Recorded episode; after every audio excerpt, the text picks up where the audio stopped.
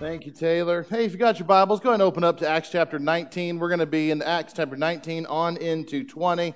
And we're going to kind of pick up where we left off last week with Paul in Ephesus, right in the middle of his third and final missionary journey. Ephesus was quite a place. We called it a dynamic stronghold of the enemy, and it certainly was that, the way they worshiped false gods and idols. And it was a hard place to build a church, but in it, God was using Paul and others to raise up this Christian community, and great things were happening. The Bible says even extraordinary miracles were taking place. Do you remember what those were? Handkerchiefs and aprons that had touched Paul were being taken to people and they were being healed when they touched these items. There were some extraordinary things happening in Ephesus. Paul would spend three years there and he was able to teach openly about the Word of God. Jesus' name was held in high honor. And what happened when the name of Jesus was held in high honor? Many people's lives were changing. They were experiencing life change. How did that life change get expressed with some of them? Some of them brought their, their sorcery scrolls, and what did they do with them? They burned them publicly. Do you remember? As their profession of faith and allegiance to God and getting rid of the things that, that kept them from God. Was, a lot of amazing things were happening. But there were some that took notice, and they did not like Paul. They did not like this new church thing that was happening. They didn't like the name of Jesus. One of those guys was the name of, had the name of Demetrius. Now, we read about Demetrius in the latter part of Acts 19, and if you've read ahead, then you already know what, what he's all about. But around verse 25, we're introduced to him, and, and he starts to complain that, that Paul is bad for business. You see, Demetrius was a silversmith, and his job was to make these small silver shrines in dedication to Artemis, the false god they all worshiped, and less and less people were buying his craft. And, and he just thought that, man, the more that Christianity spreads, I'm not going to make as much money. And so he pulled all of his, his uh, guys that he knew that, that was in this business and he began to tell them, hey, we're going to go out of business. And the, don't you know that life change is often bad for business? Because the things that we used to think were important, the things that we used to spend our money on, the things that, that had this just, this is all that I'm about, all of a sudden when we're following Jesus and holding him high honor, those things just aren't as important anymore. Can you imagine somebody that used to worship at the temple all the time that becomes a Christian? What do they not need anymore? Silver shrines to Artemis. So he convinces all of these other craftsmen that we're going to go out of business, and they actually were able to stir up, catch this, several thousand people in Ephesus against Paul and against the Christians. And more and more people joined this, and they actually, in kind of a mob mentality, they went and seized two of Paul's really good friends and they drag them to the theater in Ephesus. I'm going to show you a picture of this theater. It's been completely excavated. But, but this right here, if you want to know, I want to see real things associated with real things in the Bible and real places. Here's one of them. This amphitheater is Acts 19. Because this mob, they grabbed Paul's friends and they drug them right to that very stage. And this, the Bible says, this entire theater, it seats 25,000. They filled it up. They said a lot of the people that came to the theater that day, they didn't even know why they were there. They were just following the crowd. But for hours, the, the, the crowd chanted and cheered, and, and it was like this riot. Paul begged his friends to let him go. Paul, in the, back, in the latter part of 19, he wants to walk right into this building here that you can go stand in the exact same place. He wanted to go and address all these thousands of people and try to explain about Jesus. And his friends are like, Don't go in there, Paul. You're not going to come out alive. That's not a good place for you. And so he doesn't. Now, thankfully, towards the end of Acts chapter 9, cooler heads prevailed. There was a discussion among the people leading this mob that, you know what, if we keep this up, the Roman government's going to come in and handle this, and we don't want that. And so the crowd dispersed. And Acts chapter 9, uh, Acts chapter 19 ends with this mob, this riot calming down. The end of Acts chapter 19 also signals the end of Paul's time in the city of Ephesus. After this riot, Paul decides it's time to move on to the next town and continue his journey. So, as we transition from Acts chapter 19 into Acts chapter 20, you're going to notice that Acts chapter 20 is a lot different than Acts chapter 19. And what I mean by that is, when you read Acts chapter 20, you don't read about riots and angry mobs. There's no you know, uh, massive confrontations in Acts chapter 20. There's no dynamic, encounters that we read about in Acts chapter 20. Paul doesn't plant any more churches in Acts chapter 20. Really, Acts chapter 20 kind of stands unique. It's a unique chapter in the Bible. And if you've read it, then, then you know that it kind of reads like a travel itinerary, doesn't it? It's a detailed record of the places Paul and his companions went while they were trying to hurry back to Jerusalem. It describes in detail the routes that Paul takes, the cities he stops at, the people he meets, he meets along the way, and how much time he spends at each place. He spends most of Acts chapter 20 on a ship, going from port to port to port to port.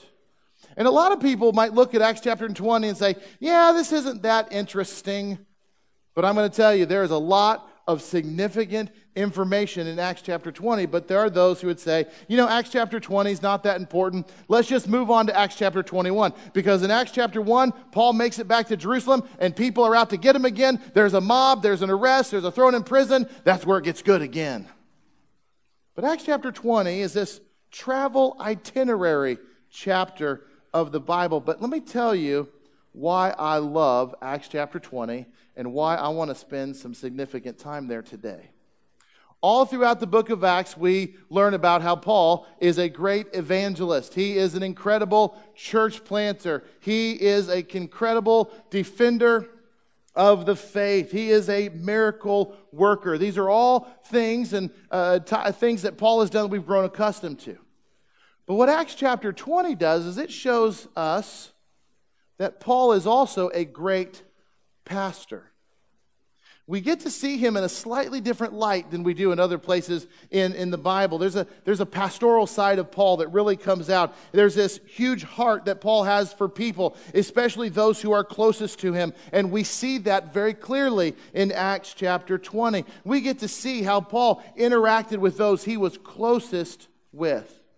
So, if you follow the timeline, it's easy to do with a map, one of the maps in the back of your Bible. At the end of Acts chapter 9, Paul leaves Ephesus, and he continues to travel, and he goes all the way to Athens. And he spends three months in Athens, and, and during this time, from Ephesus to Athens, he starts to get this sense that the Holy Spirit is telling him, You need to go to Jerusalem. It becomes a very clear calling. Paul, it's time for you to pack up. I need you to go to Jerusalem. And then the Lord also said to him, I'm going to also send you on to Rome. So Paul becomes very driven. He becomes very much in a big hurry after this. So he, in Athens, he turns around, and this is why he spends a lot of that time on a ship, because wouldn't you rather go by boat than have to walk by land? So he gets on a boat, and it's quicker to go from port to port to port, sail through the Mediterranean. He's trying to, he's in a hurry, and he's trying to get back to Jerusalem. So if you're looking on a map, he's traveling back in the direction that he came, and his ship is going to sail close by Ephesus. Remember, Ephesus is right on the water, they have a harbor there. The temptation is that Paul would stop in Ephesus and he would spend more time there because let's face it, if you spent three years of your life somewhere building close relationships and all of these friends and you care deeply about the church there, and in this day and age when you're not around these places a lot, if you're sailing by closely, aren't you going to want to stop and see your friends? Paul knows that if he does that, he's going to be late and he needs to get to Jerusalem. So they actually stop at a port that's about 30 miles away from Ephesus. And when they port there, he sends some people to Ephesus to get the elders of the church to travel to the port that he is at so that he can visit with them. It's kind of has this feeling. If you've ever had a friend call you up one night and say, Hey, I'm actually going to be driving through Fayetteville tomorrow, and I was wondering if you would drive down to Fayetteville and let's meet somewhere on the highway and have lunch together. It kind of has that feel to it. This stop, it's not going to be a long stop, it's a quick stop. He knows if he goes to Ephesus, it's going to be weeks and weeks, maybe months. He's not going to want to leave. And so the elders come to him. Except Paul isn't merely interested in a social gathering with these elders, he wants to say goodbye.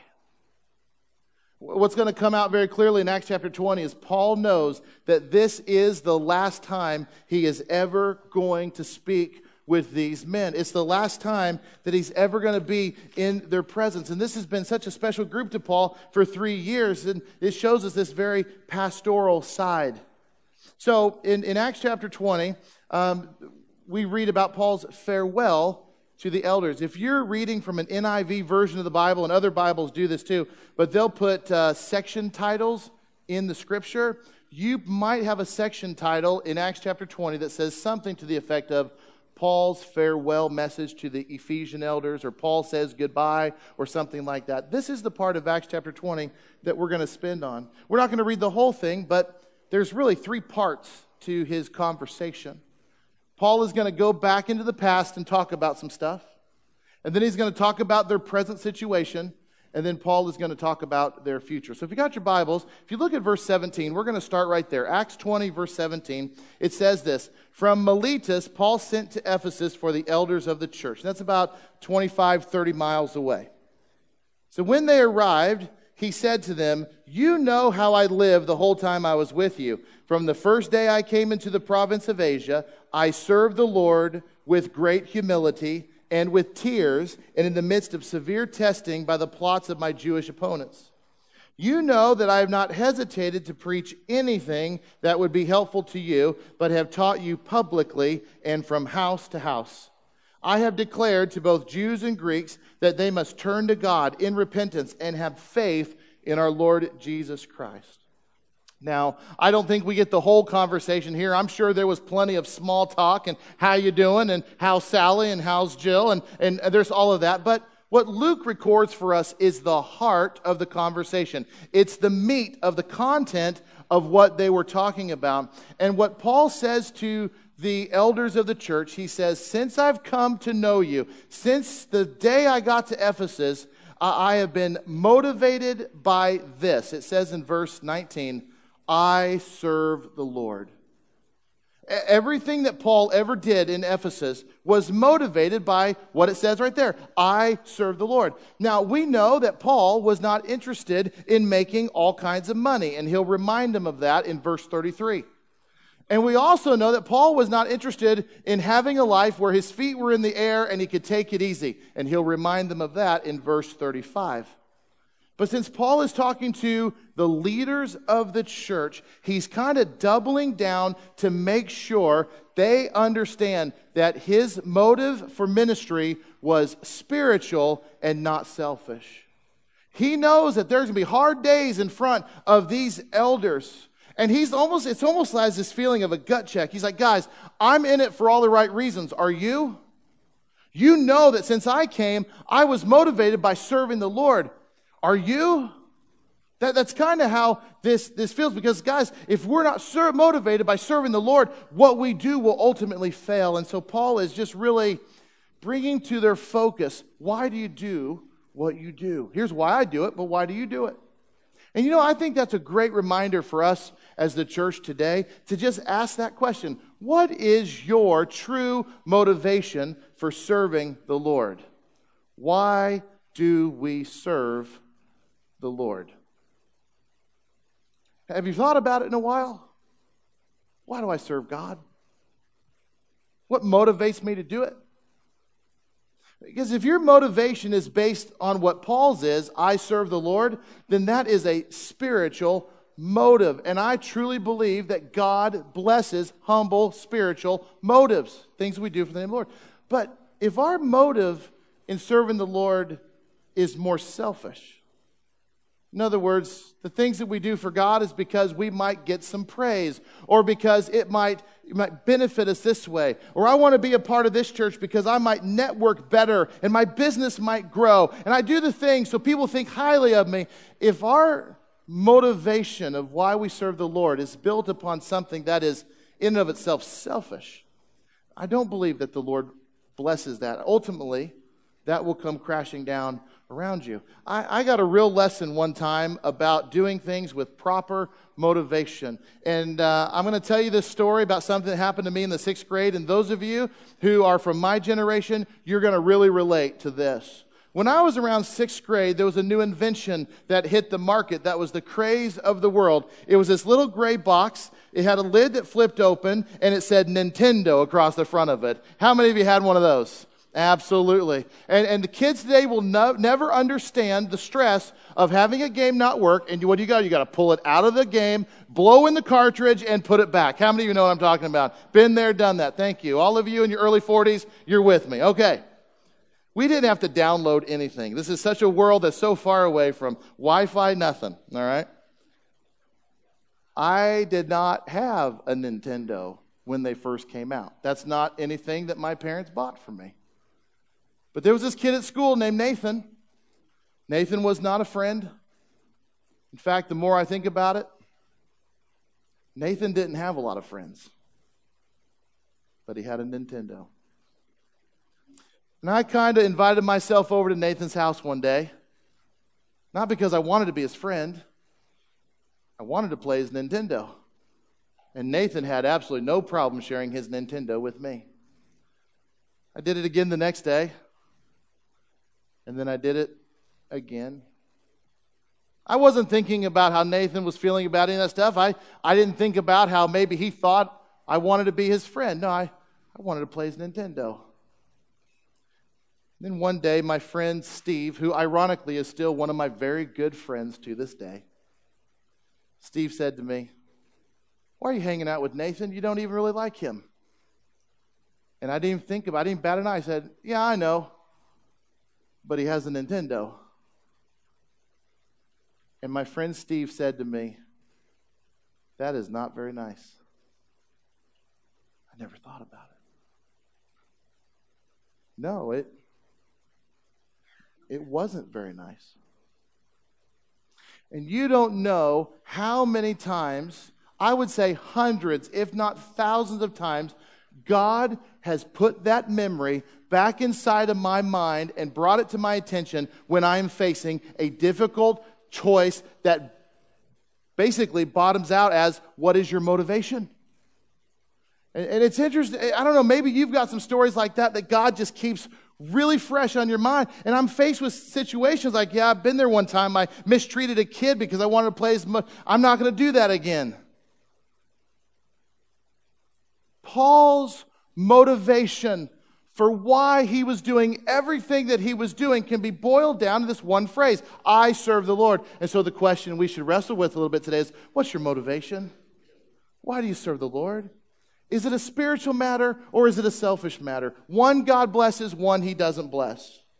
Why do we serve the Lord?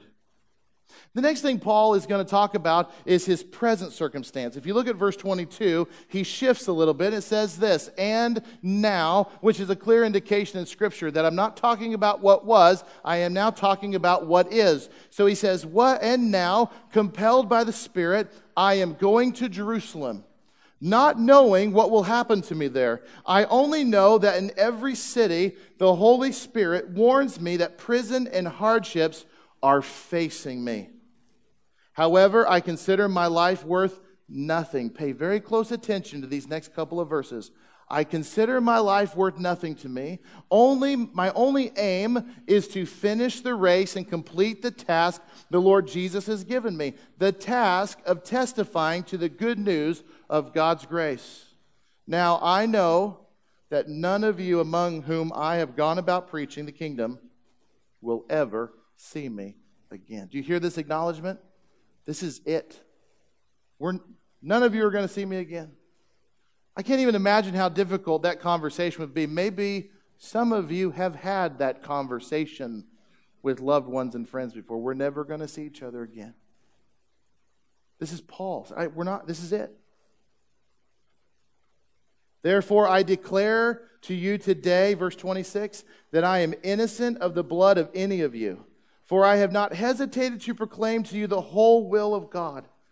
Keep watch over yourself and all the flock of which the Holy Spirit has made you overseers. Be shepherds of the church of God, which he bought with his own blood. Paul fills them in on some things that the Lord has been communicating to him.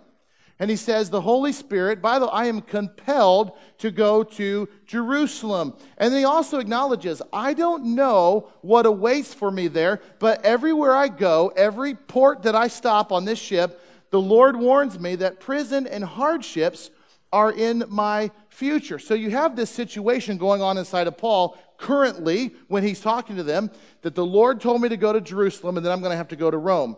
And at the same time, the Lord is telling me this path that you're on is going to lead to hardships and prison. It's not going to be easy.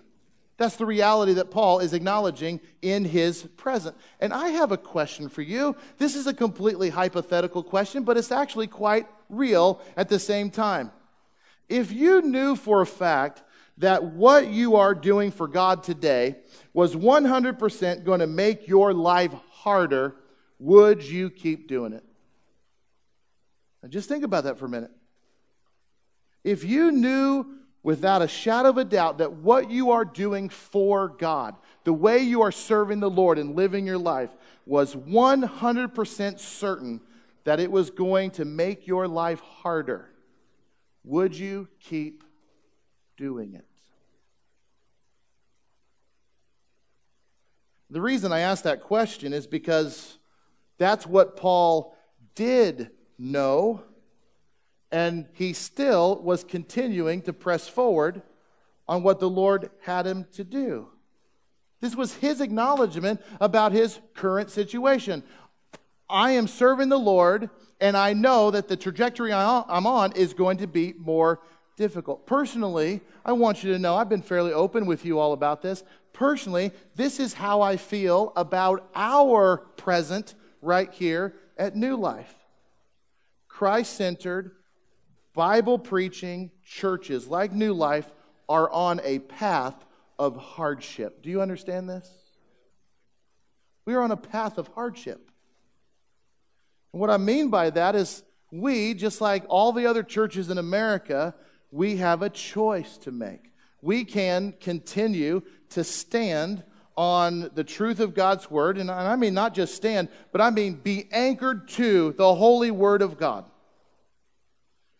We can continue to be unapologetic in our faith in Jesus Christ. We can, to the best of our abilities, continue to be unwavering in our devotion to Him, living each and every day to the best of our abilities to walk humbly with our God under the umbrella of God's forgiveness and grace, while at the same time extending a hand for Jesus to anybody who wants to hear the good news so that we might win some.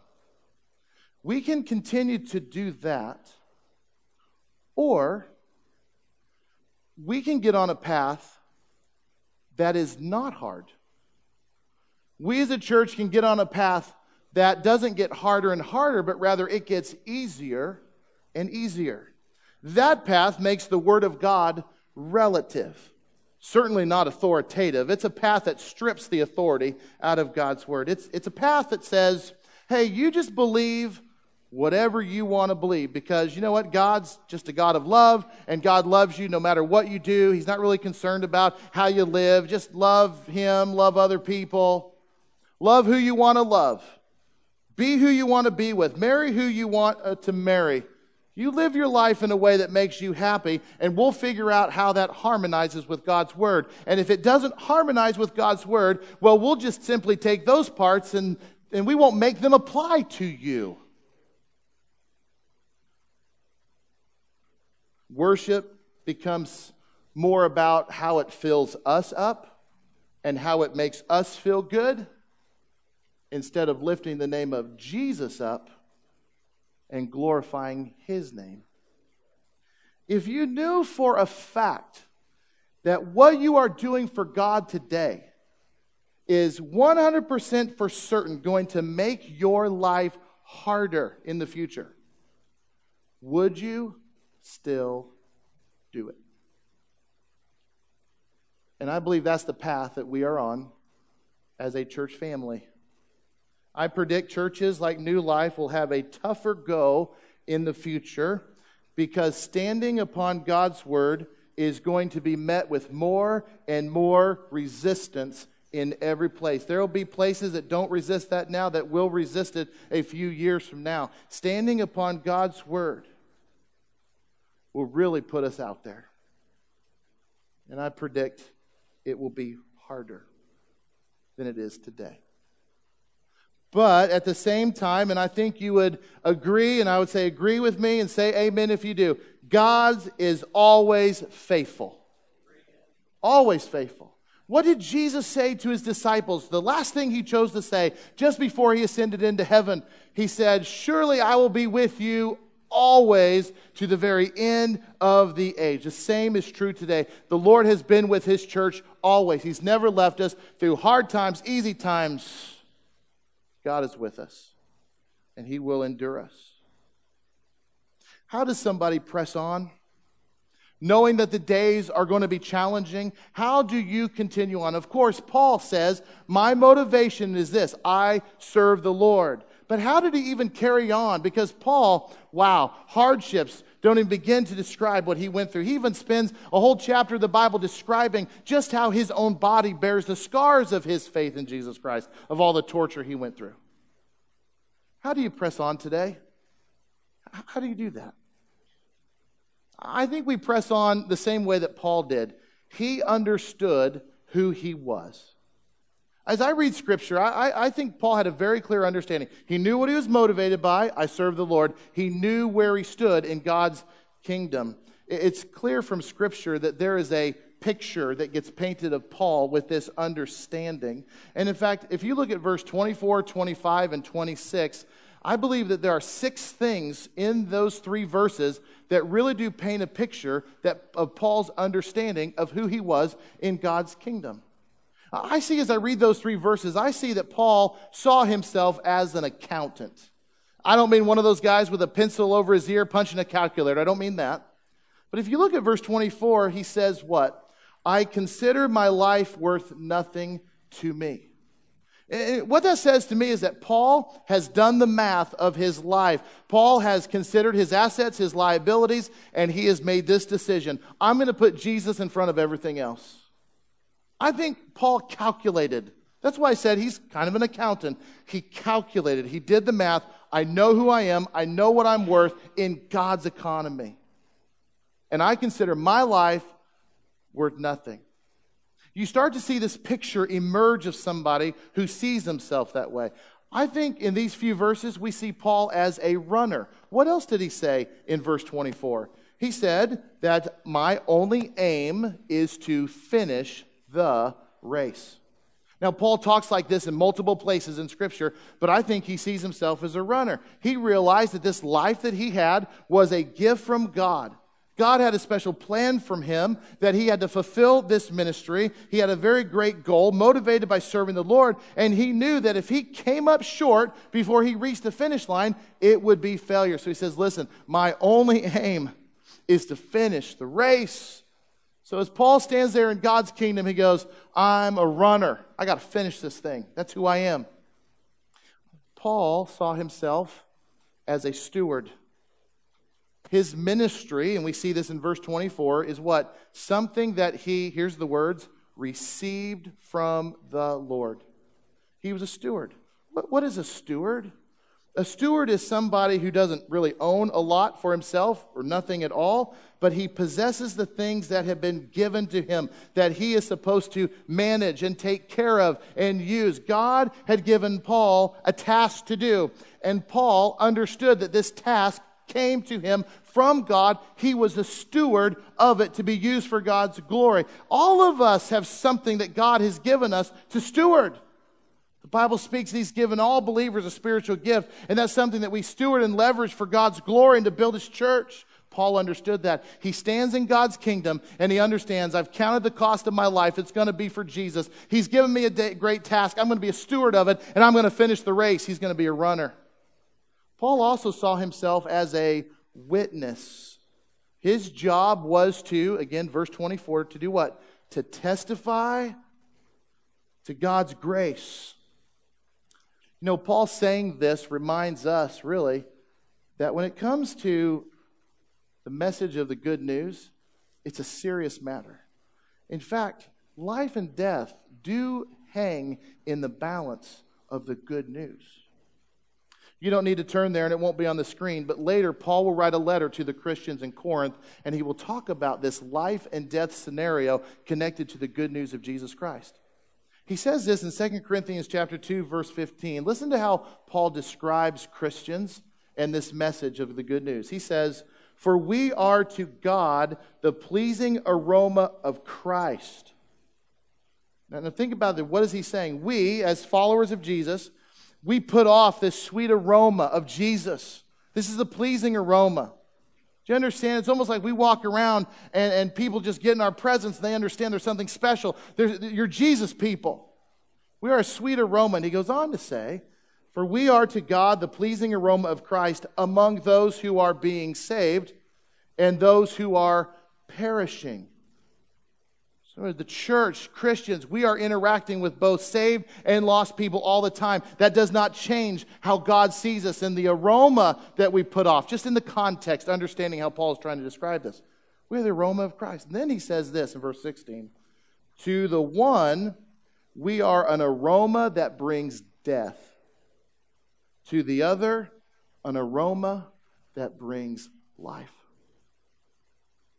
Paul saw himself as a witness, and he knew that life and death hang in the balance. He stood in God's kingdom, and he understood that. I'm a witness. We are witnesses as well. We have a story to share about how God has impacted our lives. Paul also saw himself as a herald. If you look at verse 25, he's referring to his preaching about the kingdom of God. You know, this idea of preaching, it, it, it, it is to declare a message as a herald of the king. That's what preaching is.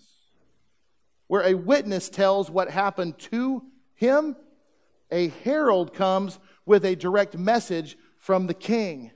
And Paul saw himself as the steward of this message that he has to share with everything. He saw himself as someone commissioned by the kings, commissioned by God with a message, message to share, and he couldn't change that message. And that's why he was so steadfast on it not changing. It's going to be this because he was a herald. So he stood in God's kingdom. He sees himself as this. Finally, I think Paul saw himself as a watchman. In, in the Bible, there's this word called watchman. It pops up several times in the Old Testament. A watchman is somebody who simply watches the city walls.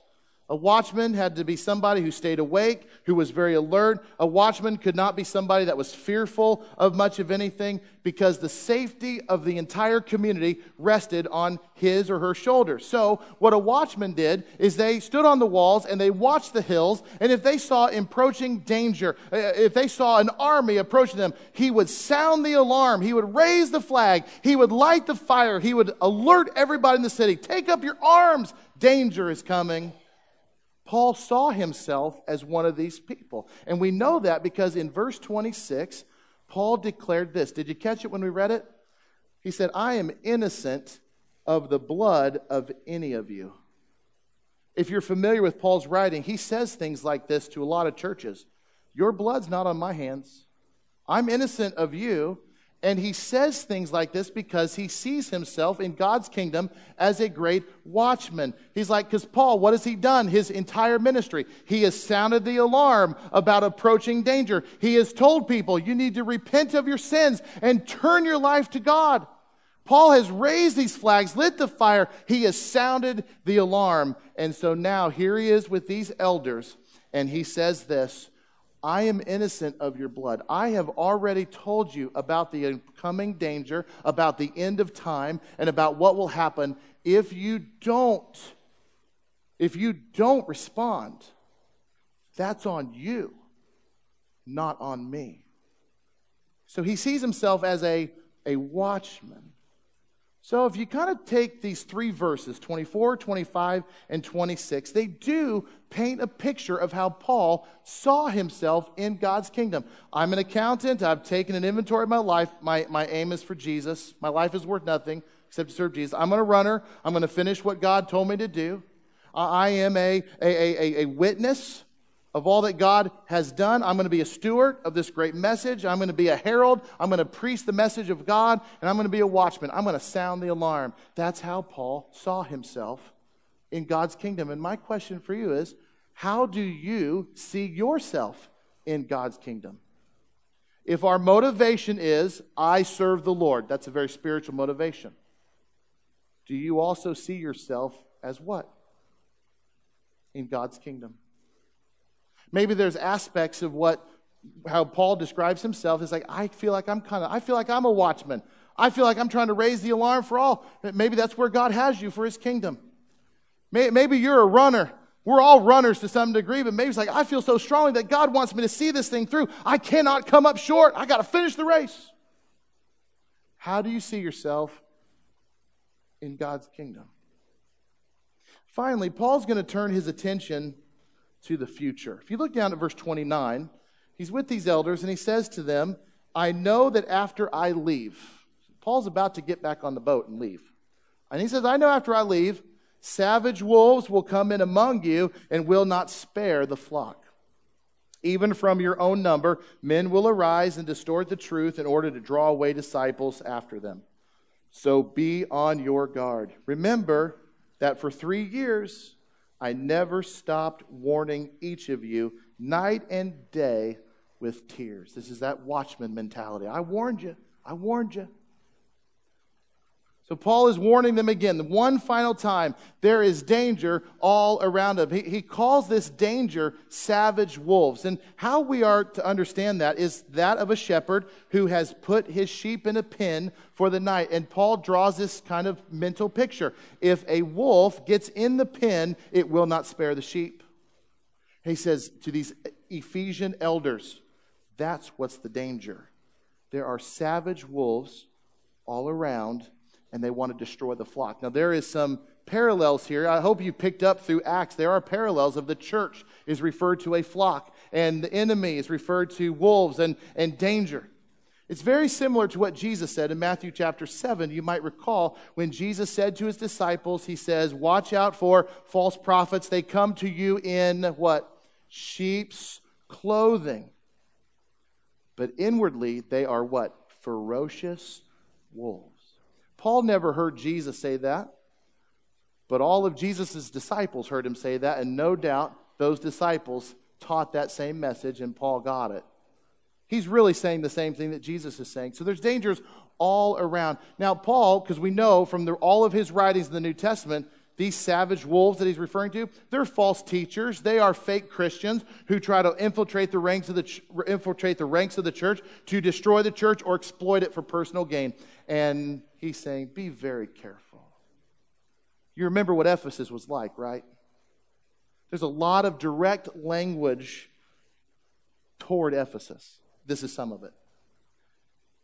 And then he also says this, though be on your guard because what will also happen in verse 30 is that some from in the church will rise up and they're going to try to draw brothers and sisters away from the church. So be on guard for both. Those are from the outside, those are from the inside. And I think about that's one of the primary roles of an elder is to guard the flock from savage wolves. Here at our church, our elders, we have six of them. There's six very godly men who serve a, a number of functions throughout the church, but one of their roles, one of their primary roles, is to guard the flock to watch over the church's doctrine, to ask those hard questions. Are we still Christ centered? Are we still Bible based? And are we still heading down the path that God has for us? Are we stewarding ourselves the right way? Are we heralding God's message? Are we this? Are we still running the race? This is what our elders do. You know, Paul's understudy was a guy named Timothy.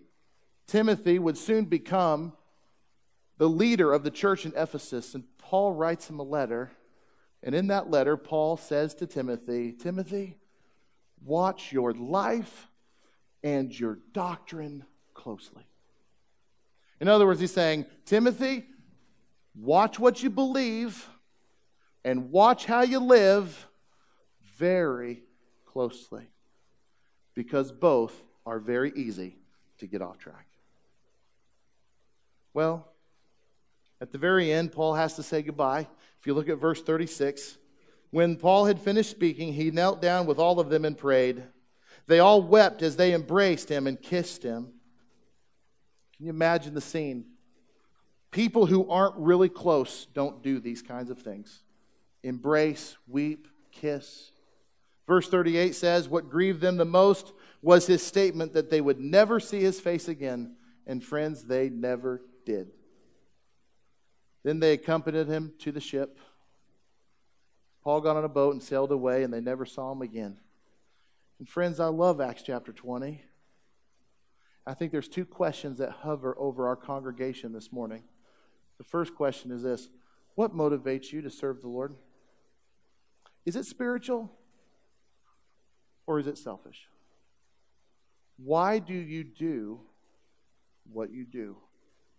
Friends, I'll tell you, I believe that if it's spiritually motivated and we are all on the same page of serving the Lord and we're motivated by the right reasons, then there is nothing, there is not a hardship in our church family that we could never endure. I mean, we're going to figure it out because when you've got godly people coming together with the right motivation, driven to serve the Lord, what is there that we can't work out?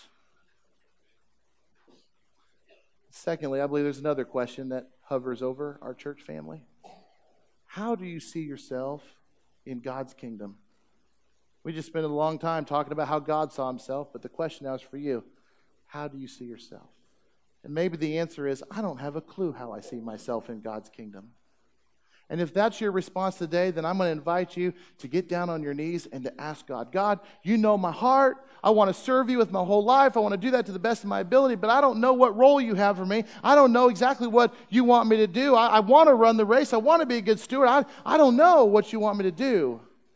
And I think a prayer prayed in humility like that, where you say, God, please show me where you want me to be and how I can best serve you in your kingdom. I do believe God, in his own way, will show you very clearly and point you down that path because God really loves a humble heart. And he blesses things that have spiritual motivations. Why do you serve the Lord? Where do you see yourself in God's kingdom? If you've never really thought about it, I invite you to do so now. Can I pray for you? Dear gracious Heavenly Father, I thank you for Acts 20. I thank you, Lord, for this pastoral side of Paul that we get to see. And Lord, I just pray now that you help us as a church to really, to really, Lord, take a step forward in motivation to serve you with our whole heart. Lord, I pray that you'd help each and every one of us understand your plan for us, your desire for us. Help us to see the picture, God, that you already see for our lives in your kingdom. Lord, I, I pray that as we move forward as a church family, that, Lord, you will absolutely squash the devil like a bug on the pavement so that, Lord, we can press on unabated towards what you have us to do. Lord, our prayer is that you would draw more and more people whose heart is open to the good news of Jesus to us. Lord, through individual conversations or through worship or whichever way, Lord, that you would draw people to those of us who are so hungry to tell others of the good news. Lord, we believe that you have a real heart for our community. And Lord, we believe that your Holy Spirit desires not to lose a one of them. Lord, I pray you use us in whatever way you see fit in your kingdom. It's in your name we pray. Amen.